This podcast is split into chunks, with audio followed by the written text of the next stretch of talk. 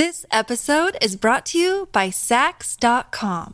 At Saks.com, it's easy to find your new vibe. Dive into the Western trend with gold cowboy boots from Staud, or go full 90s throwback with platforms from Prada. You can shop for everything on your agenda, whether it's a breezy Zimmermann dress for a garden party or a bright Chloe blazer for brunch. Find inspiration for your new vibe every day at Saks.com.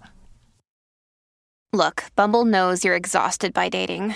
All the must not take yourself too seriously and 6 1 since that matters. And what do I even say other than hey? well, that's why they're introducing an all new Bumble with exciting features to make compatibility easier, starting the chat better, and dating safer. They've changed, so you don't have to. Download the new Bumble now. Welcome to the New Books Network. Welcome to New Books in Jewish Studies, a podcast channel of New Books Network. I'm your host, Schneur Zalman Newfield. How does ultra Orthodox Jewish literature describe the male body? What does the body represent?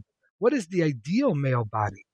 In The Male Body in Ultra Orthodox Jewish Theology, published in 2021 by Pickwick Publications, Yakir Englander presents a philosophical theological exploration of the different images of the male body in ultra Orthodox literature since the Holocaust. The body is not incidental to this community, but is the axis by which it tries to understand its meaning and its role in life. Yakir Englander is a scholar and an activist who teaches at the Academy for Jewish Religion and is also a host on the New Books Network podcast.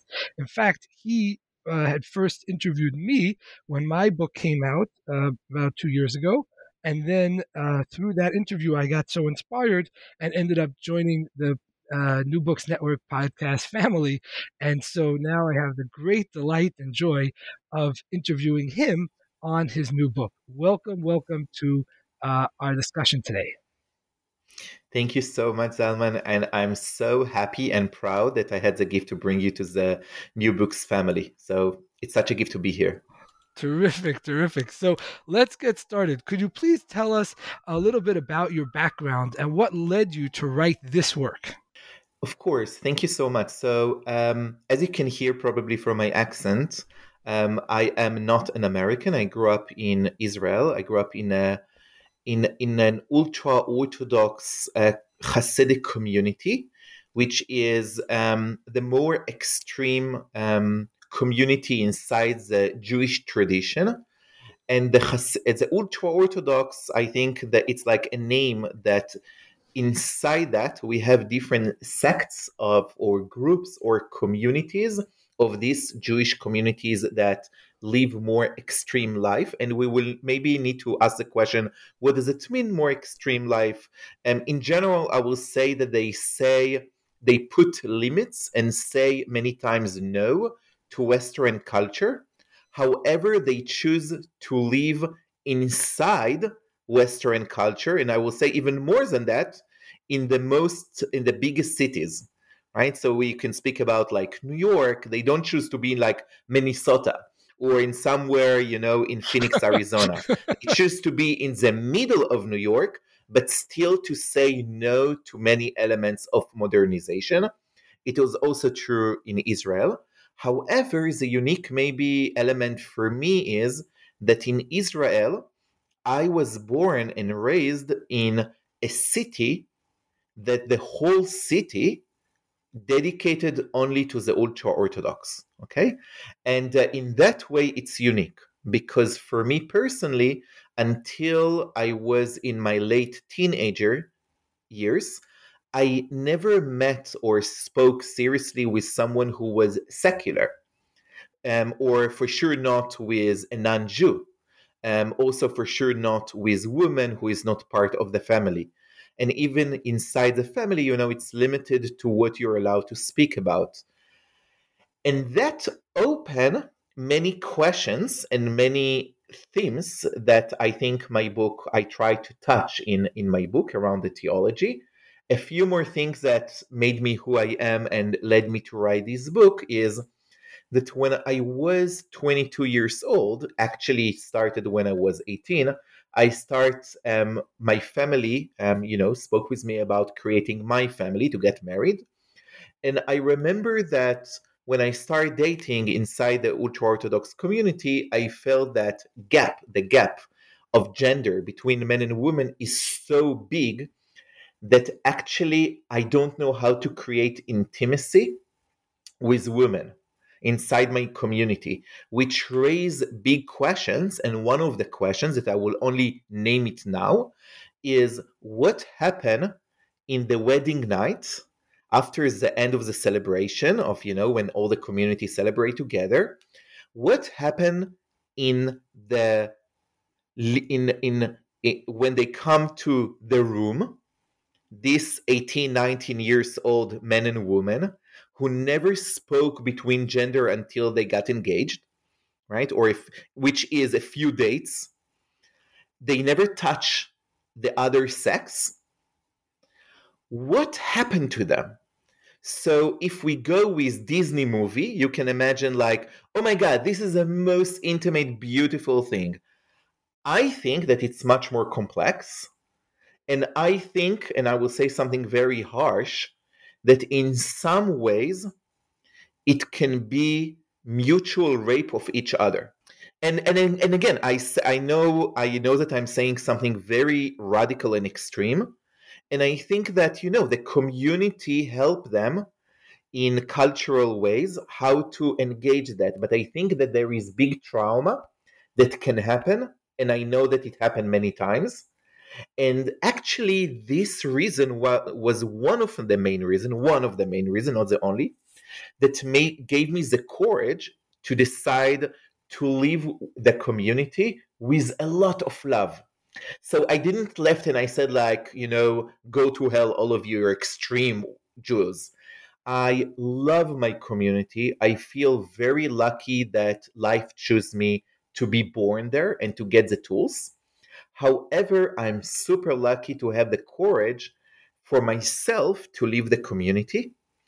Um, as I left, I joined the Israeli military and I served in the Israeli army um, for three years and many years later in a reserve in a special unit that identify the dead bodies of the Israeli Palestinian conflict. And it's very important since the questions around body and what is our body and what does it mean dead body and what does it mean live body are walking with me.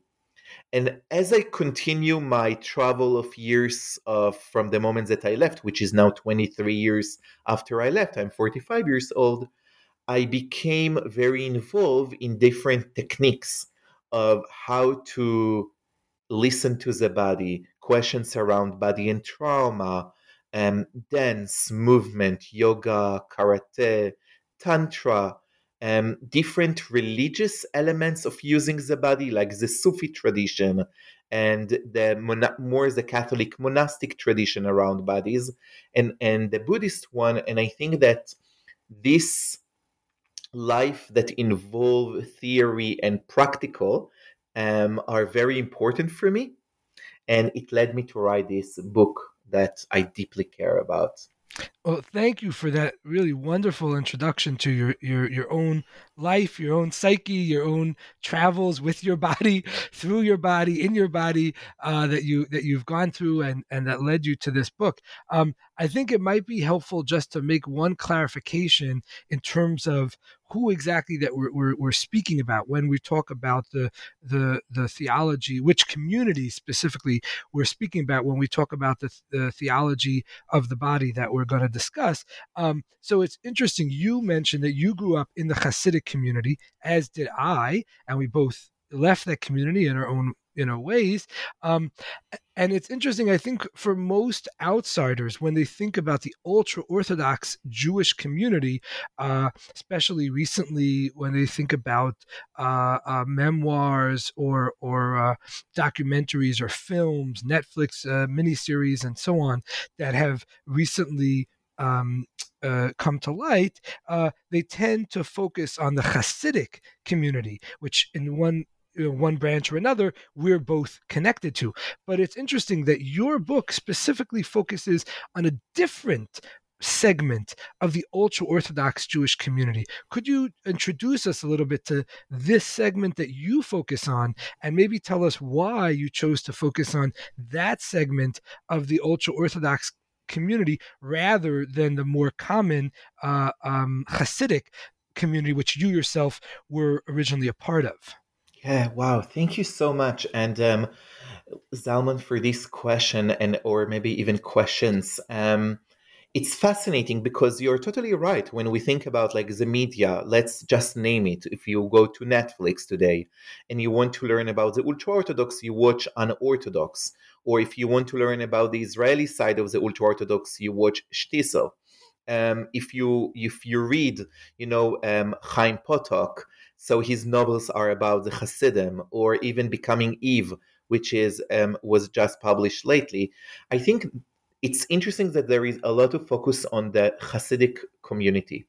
The reason why we have much more focus on the Hasidic community is that for them, the body, the relationship with the body, is, I think, I would not say it's more healthy, but I will say that they see the body as part of the of the, the how to practice the relationship with the divine so for them, like to eat is very important in some ways.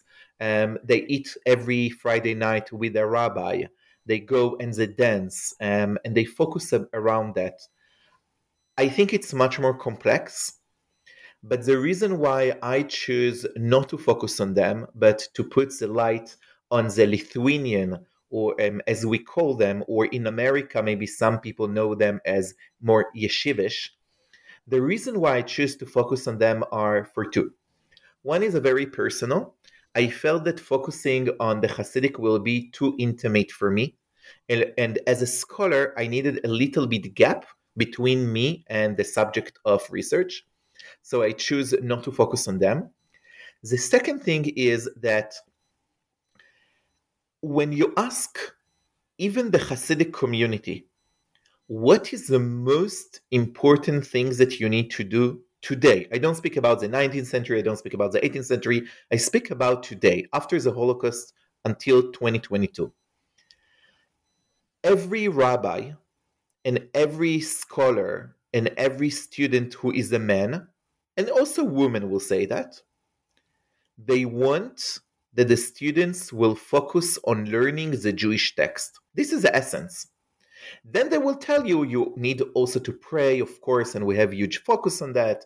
You need to dance, you need to whatever. But the focus is is to be Talmid Chacham, a scholar of the Jewish text.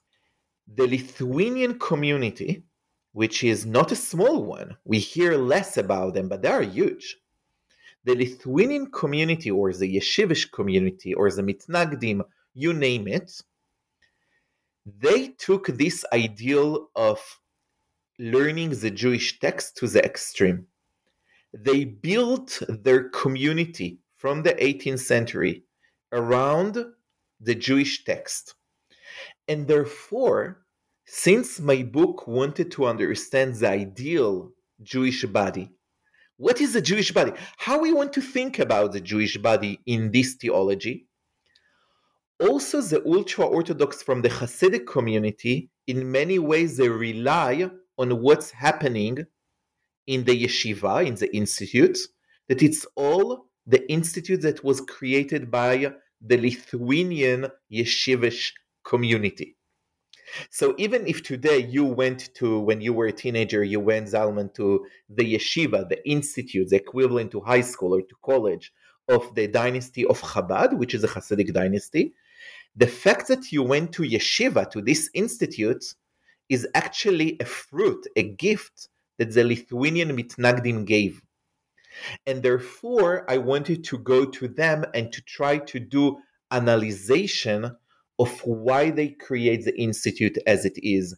Where the body should be when all what you need to focus on is your mind, and what's happening in this this fascinating relationship between body and mind. All right, terrific. And so just just to to, to clarify uh, on a, a, very practical level, the the um, what we're you refer many times in the book as the Lithuanian tradition. Um, uh, we're really not speaking about Jewish life in Lithuania today. We're really speaking about an intellectual, spiritual uh, community uh, that descends from Lithuania before the Second World War, before the Holocaust. But then, because of the Holocaust, uh, the people who survived left Lithuania and either went to Israel primarily, either to Israel or to America, although there's some re- representation of this uh, branch of the Orthodox Jewish community in other uh, uh, parts of the world. But they're really primarily in America, in places like um, um, uh, uh, now I'm stumped. But the, in in Bnei Brak in Israel, uh, as well as other cities, and um, also in, in parts of uh, New York City uh, and the greater New York area in, in America. And so that's what we're you're referring to when you're talking about the Lithuanian tradition. You're talking about these Jewish, ultra Orthodox Jewish communities that have their uh, their their their their uh, literal and kind of symbolic ancestry in Lithuania, but are no longer there, uh, you know, nowadays. Yeah, yes. thank you so much, Zalman, for saying that. Yes, it's very important. Okay, so so now that we know who we're talking about, um, you mentioned that um, that for the in, in, in this ultra orthodox theology the body is defined as a border between the divine image the tselem elohim and the evil inclination the yetzer hara. What do you mean by that? Yes thank you. And so every society and every community we need to we we, we are asking hard questions around the body because the body is a very tricky place from philosophical sociological point of view. On the one hand we are the body. If i ask you give me the water you are not going to start analyze and send an email to your hand how to bring the water you bring me the water, which means your body knows how to do it. Now, by the way, Zalman, if I'm going to ask you, tell me which muscle now you use in order to bring me the water, you will not know. Because the body has knowledge, and you are this body. This is on the one hand. On the other hand, and unlike other some other creatures in nature, maybe all of them, but let's say some of them, we are not only the body, and there is a feeling of alienation of struggle with our bodies right? Our bodies we can say no to the body. We have desires and we say no. And then we need to interpret what's happening here. Because the body as much as we want to believe that we are individual and we control what we are we are not. And every society deal with that in different ways the ultra orthodox community let's call them from now on the ultra orthodox community even that we know we focus on the lithuanian one traditional one. For them since the ideal jew which is a man and we need to say that okay? I will not come to the gender maybe later but when we speak about the jew unfortunately they only mean men. The ideal jew needs to dedicate his life to the wisdom of the old sacred Jewish text. Therefore, the body become a problem because it's only hurt this process. There is nothing to do with the body. If I would tell you, for example, if we would be, let's say, Sufi, Muslim Sufi, and I will tell you, let's worship the divine. So you need to learn how to dance and to move with your body, which means the body is part of that when you are a Lithuanian, that all what you need to do is to study the text, the fact that now your body is hungry or you have sexual desire and it's or you're just tired, it's a problem. What my claim is, and this is the important part, that it's much more nuanced than that. That since the body is a challenge, the ultra orthodox theology use the term body to put inside this word or term all the problems that they have with their life. So, for example, I will give you an example. There is a beautiful text, and again, all the texts are so rich and and and and because they are so not Western, but they are written in the middle of Western society. So, for example, you have a student who is 19 years old, and he has problem with uh, dating. Like he feel that you know he feel that the women are much smarter than him maybe he's not pretty enough etc etc the rabbis tells him listen all your feelings you feel that you are not good enough you feel that you don't study good enough you feel that you are tired you feel depressed this is all your body this is not you which means that the body now it's not only the body the body now, according to this rabbi, which is a very famous rabbi and very influenced one, he's it's also your emotions. And my claim is that at one point and slowly, slowly after the, the Holocaust, and for some reasons, the, the word body become actually a term that hold together any emotional physical challenge that this community has with life. And therefore, by looking at the term body, you can learn many of the existential questions of this society. And why it's interesting for two reasons.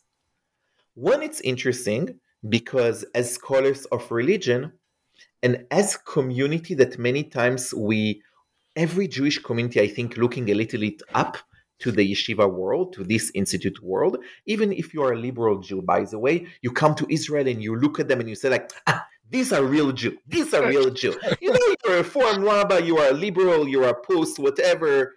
Yes, this is sweet. They are the real Jews. I, I don't want to go into that, but we cannot ignore that, which means that many Jewish leaders feel that there is truth around that.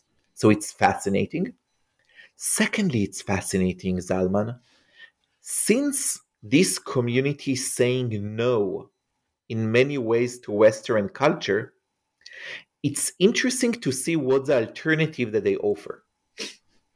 Because I think many times when we are in our Western discourse, that many of the listeners probably feel themselves part of the you know Western society, even they are Muslim, Christian, Buddhist, secular, atheists, etc it's fascinating to see how different communities can say no and then what do they offer? And this is a place where my book is dealing with these questions. Right right. And uh, you mentioned that that that um, you know you're really focusing on the thought um, related to the body in ultra orthodox society uh, post holocaust you know? And um, obviously the the ultra orthodox community, the Orthodox community, existed before the Holocaust, and um, a good deal of the inspiration for the thought that you describe in your book is clearly taken from texts or stories about people be, who lived before the Holocaust. So, what is it that you feel the uh, how is it that the Holocaust shaped um, thinking around the body in the ultra Orthodox community in in new ways? Wow, thank you, thank you. I love this question. So, I want in many ways, and I want to focus on three. The first thing is that the Holocaust challenged the ultra Orthodox community in a new way, and I want to explain. If you were a Jew before the Holocaust and some anti Semitic came to you, what did they tell you? They tell you like that Listen, my friend, listen, Zalman. You are bad. Why? Because you're Jewish. We need to solve this problem. You have two options. One is if you really want to keep being Jewish, I'm going to kill you. However, the problem is with your religion. Therefore, I want to offer you another option. Become Christian, let's say, or a Muslim, and you will save your life, and I will even will give you a lot of honor. Then the Jew would choose to kill his body and to keep his spirit. And he became a holy Jew in the Jewish narrative. We have a term for that. It's called Kiddush Hashem, to sanctify the name of the divine. Nice. This is, we all know, any Jew know that term. This is like the basic of, of Jewish challenging and how we deal with that during the history. Let's leave it. Now came the Holocaust. The Jew came to the Holocaust. The Nazis hated him. Then he come and he was waiting that the Nazis will tell him, listen, my friend, you're Jewish, we have a problem with you. You have two options. One, that you are going to kill to become to continue to be Jew, and we will I will kill you. I will send you to Auschwitz. The other option, join us, become a real Nazi, a good friend of the German or the Austrian or the Lithuanian, you name it, and then you will get huge honor. Then the Jew could choose to go to Auschwitz and to feel an honorable Jew. The challenge the Nazis didn't care about what you believe at. You could be an atheist Jew, you could be a liberal Jew, you could be whatever second generation non Jew that his grandparents were Jews. The Nazis didn't care about what you believe. They care about your race, about your body. The ultra Orthodox community needed to struggle with this problem after the Holocaust. And the body, not the soul, not the belief, become a center of the Jewish problem. So, this is one reason why the body is so important. The second reason why the body is so important is not connected only to the Jewish tradition or to the ultra Orthodox one. After the Holocaust, and as a long, long, um, um, you know, history, the body became the essence of Western society. I mean, we cannot ignore about that. Think about, and when we read Michel Foucault, who is a French philosopher, sociologist, amazing scholar, you know, he helped us to understand that the question of the 20th century and probably also the 21st century is questions around the body. Jean Paul Sartre, Albert Camus, all the existentialism, questions around feminism and the place of the body, the law in Western society that a husband is not allowed to rape his wife, which means he can rape her body, even that identity that are still husband and wife. LGBTQ, right? Now we can also add AI. All these questions, race, blackness, whiteness, this is are very connected to the body, the freedom of sex, the 70s the ultra Orthodox community, since they choose not to build their communities somewhere isolated in, you know, Himalaya mountains or like in Africa, but in the middle of Brooklyn, New York, next to the hipsters, they must deal with the body. They cannot ignore that.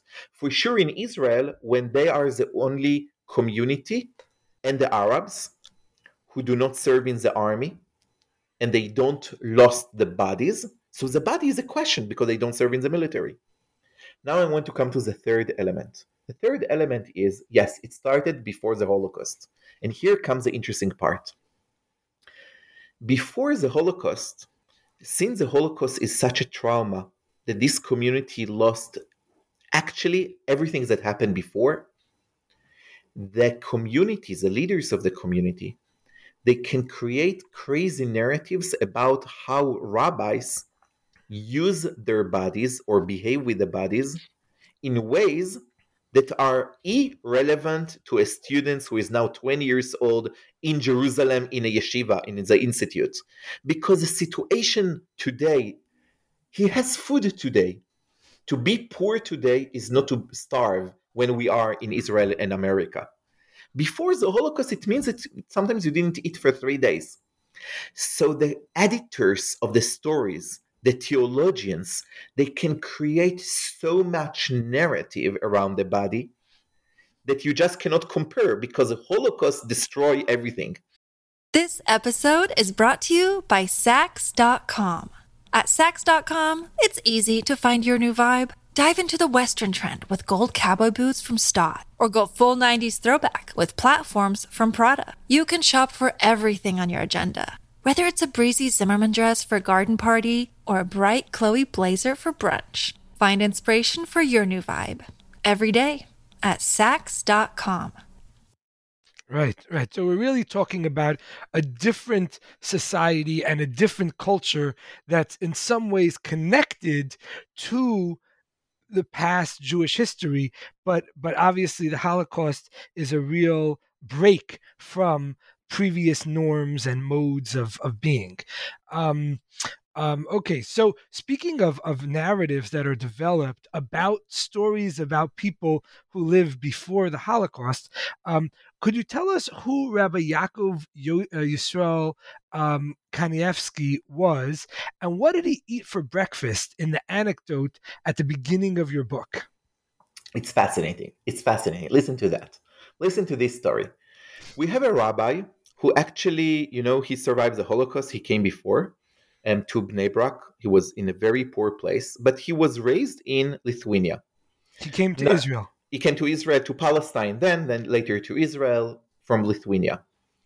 Now, this rabbi that everyone knew him.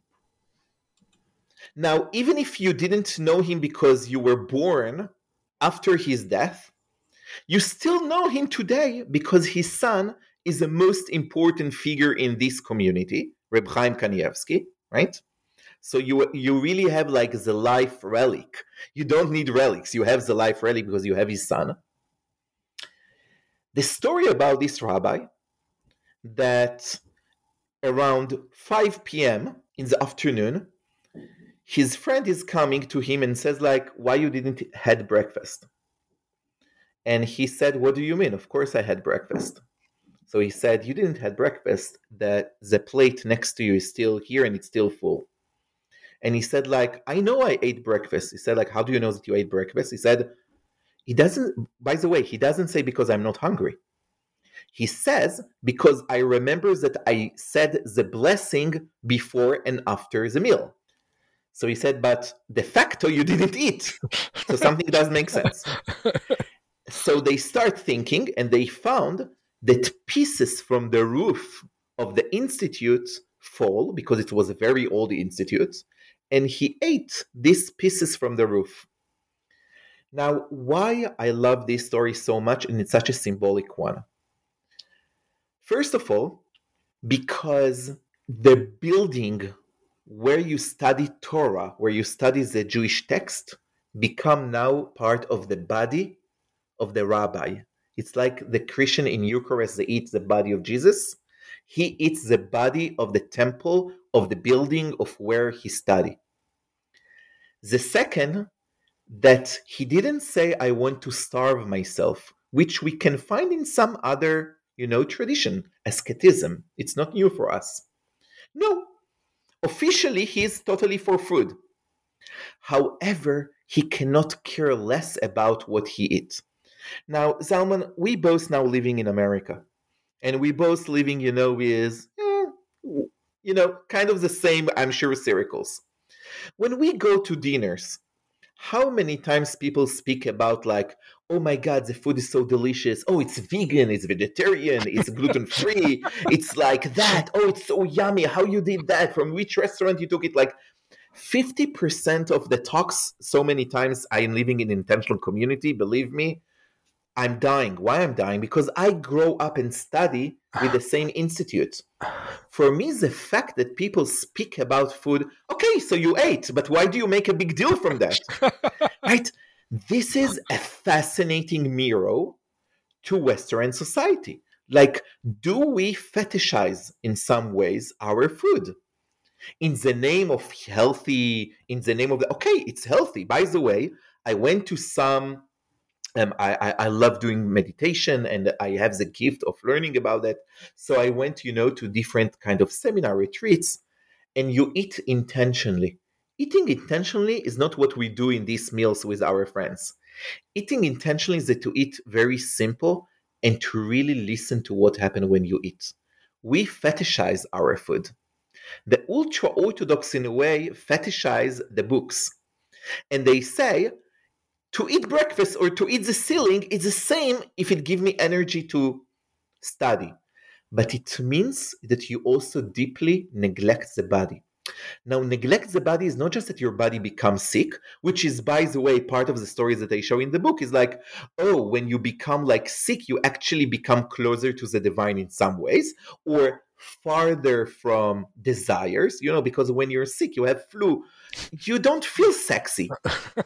You don't feel sexy. Oh, thanks God, I don't need to deal with sexuality. You know, so in a way, they really fetishize, I mean, the antibody. However, it's deeper than that. They don't see the body as part of what they are, who they are. And in that way, what is important for me, and maybe this can lead us to another question, I think, Zalman, that this community forget that at the end of the day, life chooses us, God chooses us, you name it, to be with bodies. We're humans with bodies. And they neglect the body until the body scream. And I think that there are prices for this behavior, and we see it in many elements.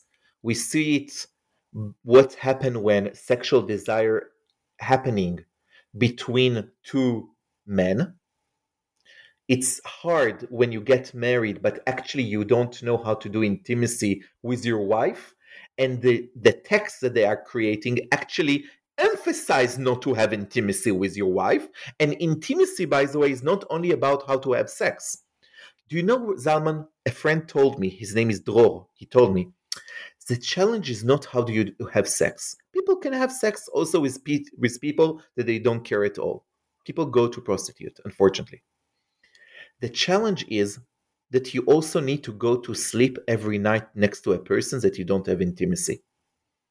And yes, I think that it's a question that this community must ask. And also, and this is connected to 2022 today, we know that in the past months in this community, we have more and more stories about sexual abuse, rape, led by top rabbis or leaders of the community. And it's only the beginning, you know, the iceberg of the real story. And I think that this society needs to do a lot of homework and reflection around that because by pushing the body so much, the body become a monster that they create. My fear is that instead of welcoming the body and create healthy life in the ways they wish to, I'm not going to tell them how. I'm worried that they are going to make the body even worse and worse to judge the body and to put all the problems of the body on the body and then the problems will just continue because we are humans with body we embodiment in our bodies right so you're saying that as soon as we try to neglect or deny or cover o- over the existence of the body, it doesn't actually cause the body to disappear. It causes the body to to in a sense have a dysfunction it causes it, it, it creates dysfunctions in, in in in the literal body and in the body politics so to speak the community the body of the community uh, problems that that that could have been avoided or could have been uh, decreased if the body and the challenges of the body were handled in a more direct fashion, more open and honest fashion. And, and my words, Zalman, of course, that because Western society, at least in some parts of Western societies, you know, they decided to celebrate the bodies, which I love so much and I celebrate my body, but in ways that also don't want to ask the other questions of the mirror. So, like, what happened when bodies are all over? And of course, ideal bodies like porn, that no man or woman or they them can be as in this porn. What does it do to our kids? And where is the courage of our leaders, our educational leaders, to say, stop it? I mean, let's stop it. It's a war because it's destroying us, right? So you have also the other side. And then the ultra Orthodox, it's easier for them to say, we need to ward from this Western porn. Therefore, no phone, no internet, no, and no, and no. And we need to remember, Zalman, that as much as I'm focusing in my book on the male body, there are 50% of the community which are the women. Let's leave the day them but the women that do not are even in the radar to care about them and they are not and how do i know it? Because they are not allowed to study the most important jewish thing which is this sacred text right? So it's really important for me and this book and this is something that i want to mention when i wrote the book in english the english version you know i'm in the academy but I'm also working outside of the academy. It's very important for me personally, for Yakir. When I write a book, I think about my listeners and my readers. My readers in English are not only scholars in Jewish studies or in religious studies. I want to write to people who care about questions around religion in this book and about the body. And I think that scholar or a reader, lay leader who is going to read this book can take the examples from the ultra Orthodox community and very fast and very easily can translate it to her or they or to their traditions. If it's Christianity, Buddhism, atheism, I think the, the book is a mirror on question that every society we need to ask. And this is a lot by the help of my translator, and I will say the person who rendered the book, um, Dr. Henry R. Kars, that he did tremendous, beautiful, sensitive work around the language of this book.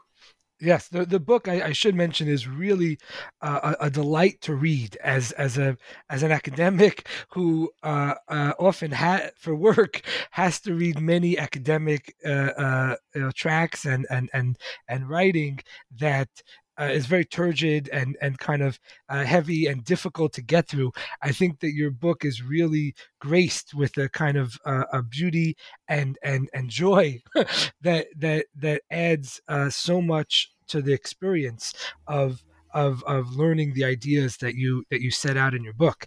Um, uh, speaking of the audience uh, for the book, and you were just talking about how within the ultra orthodox community, uh, you, you, know, um, very recently there was a kind of um, explosion of concern around the issue of sexual abuse or the the covering up and the the the the uh, dishonesty and and and um, uh, apologetics around um, uh, sexual abuse within the ultra orthodox community, and you were just saying how you hope that that uh, uh, uh you know things would be improved. Um, you mentioned at the end of your book that your book is quote, an external view, albeit a reflective and loving one, of the ultra Orthodox community, and that you had a sincere hope that ultra Orthodox readers uh, would would engage with your book and think seriously about it. I'm wondering, um, do you think that there are members of the ultra Orthodox community who are open to learning about their own community from a secular scholar such as yourself? Wow, thank you. This is, you know, Zalman, I love this question because I think it's a question that every scholar we need to ask that. Right? It's like a question that each one of us, even if you write about art in the 12th century, you need to ask why do you write it, right? Um, first, I'm not a secular scholar. Um, I am someone who had the gift to grow up in a community but I also have now over half of my life, like over 20 years, that I'm not inside. So I'm inside outside, outsider. I definitely not an insider. However, and here come my my my philosophy around my role as a writer. I will tell you about the first book. The first book that it also was translated to English. I wrote it, I co-wrote it with another incredible scholar, my teacher, Professor Avi Sagi. And it was about not the ultra Orthodox, about it was about another community, um, modern Orthodoxy, or in Israel we call it Zionist Orthodoxy, who are trying to involve Zionism and modernity together with their beliefs. And we wrote the book about it's very much about sexuality. It's about LGBTQ. It's about like the role of women, etc., etc.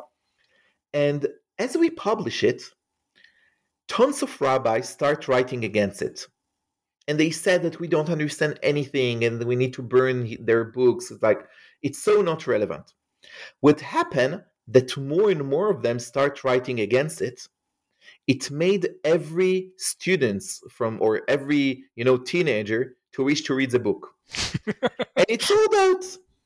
This is exactly what I now. If they would read the book and they will say, "Ah, this is about us, but just academic. It's so boring, and it's like the language is so. It's about phenomenology of Jean Paul, Sartre, you know, like about terms that they were not Kierkegaard in very hard words.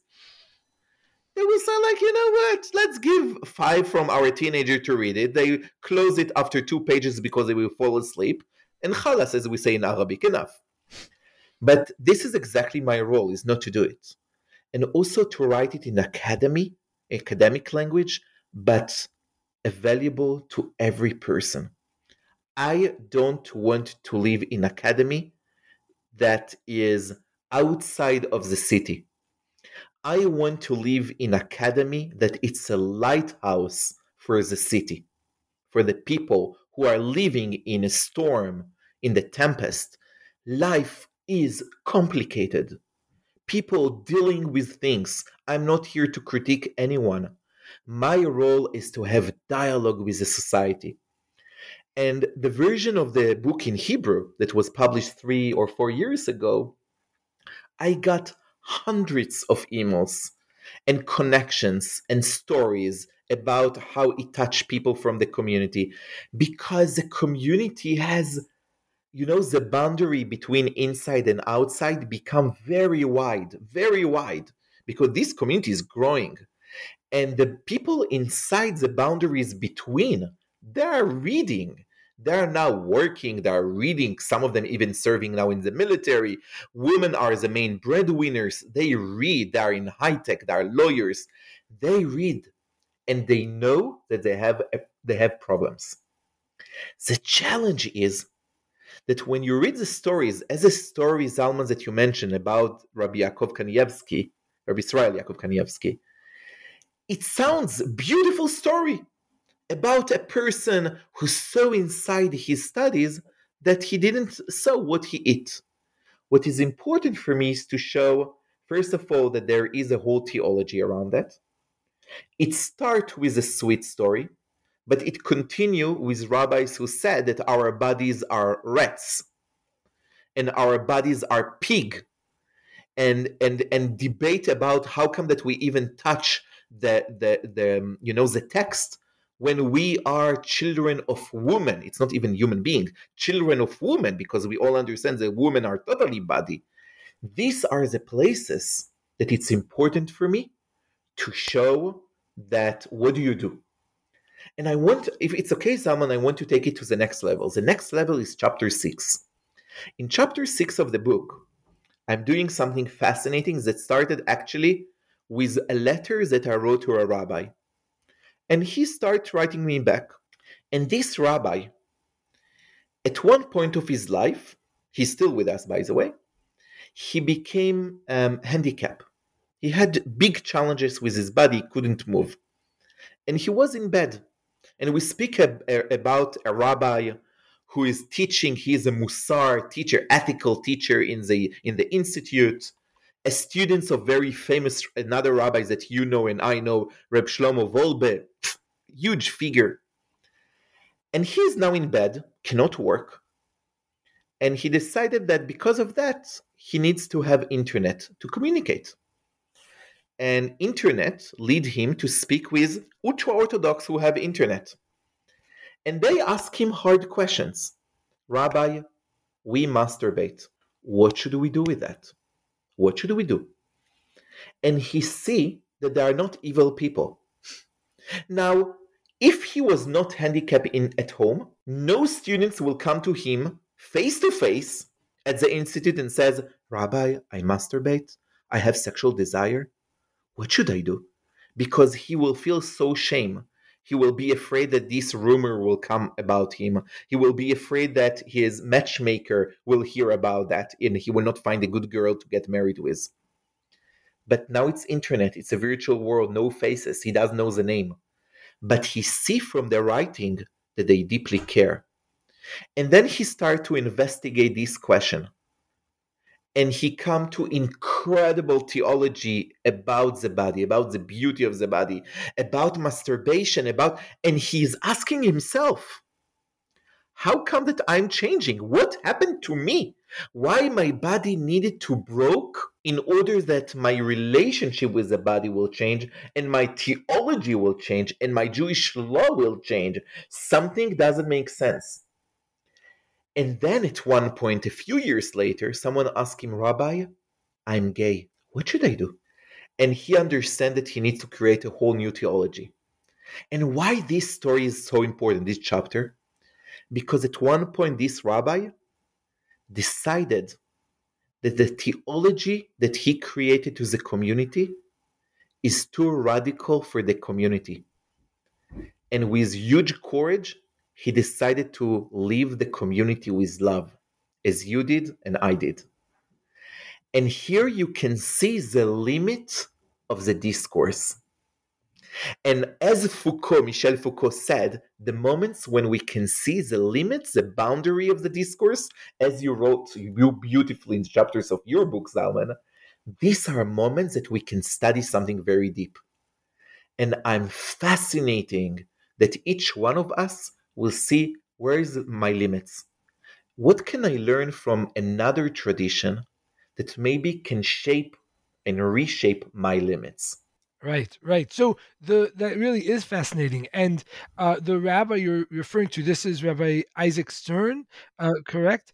And um, what does it say uh, about um, uh, about his approach that he developed uh, towards the body and towards sexuality um, that he felt that he himself was not able to remain within the ultra orthodox community and then ultimately ended up leaving it. What what does that say about the theology that he developed within the community? It says a few things. First one it tells us that when the body is welcome to create theology as happened to him, unfortunately by being disabled, but when by sickness, but when he invited the body to the dialogue, his theology changed. Now, it's the same rabbi, the same text, the same t- technology, the eh, not technology, but the same book, the same sources. What changed? He understood that sometimes when you live in a discourse, specific discourse, you don't you are blind. And when you change the discourse the same text the same rabbis the same students you change which is huge which is huge which bring me huge question that i'm dealing with my you know my daily life of like what we as israelis we don't see because we are not palestinians and we are not in a palestinian body.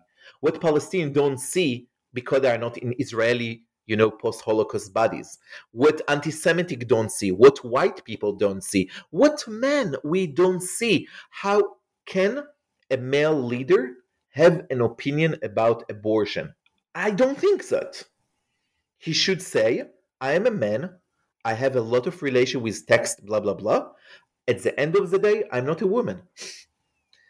The it's the same about LGBTQ. What I have as a you know cis man to say about they them about trans people. I need to support them to love them. It's not about i agree or disagree. It's not my role to agree or disagree. It's not my it's i cannot understand that. I need to love people struggle. And what i love about that the second thing that i want to say is alman at one point and he's now a good friend of mine so we we had a lot of dialogue. At one point Rabbi Stern understood that actually this, the new theology that he's creating, it's written in the text, but he didn't see the text, this text. Because he said, when I start dealing with that, actually I remember that my rabbi, Rabbi Wolbe, who passed away, he told me once, stop talking about masturbation. It's not actually a problem.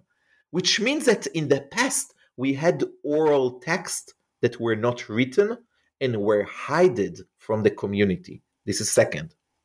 The third and last thing that I want to mention is he saw that the society rules will disagree to hold his theology, which means that it's not that there is theology against his theology, that there are social rules that prevent his new ultra orthodox theology to be part of the discourse, not the only one, but one of the many. And when he understood that, he understood that it's actually not about his beliefs. It's about social drama, social rules. If it's about social rules, Rabbi Stern is very courageous and he left. Right, right. Well, there's obviously so much more that we could talk about. Your book is such a a, a treasure trove of insights, uh, both about the ultra orthodox theology related to the body, but it really does uh, encourage and inspire um, readers to think much, much more broadly, much more globally about, as you say, the problem of the body. How do we deal with the fact that the body is both matter and spirit, that the body has a physicality that can't be ignored or denied, but also has a consciousness and also is interconnected to social dynamics and so on so there's so much there for for people to explore thank you so much for taking the time to share your thoughts with us today Zalman, it's a real gift to speak with you and to learn together with you. Thank you so much. Thank you for being part of the family of the New Books Network. It's incredible family. Indeed, it is. Uh, that concludes our program. Thanks for listening and have a great day.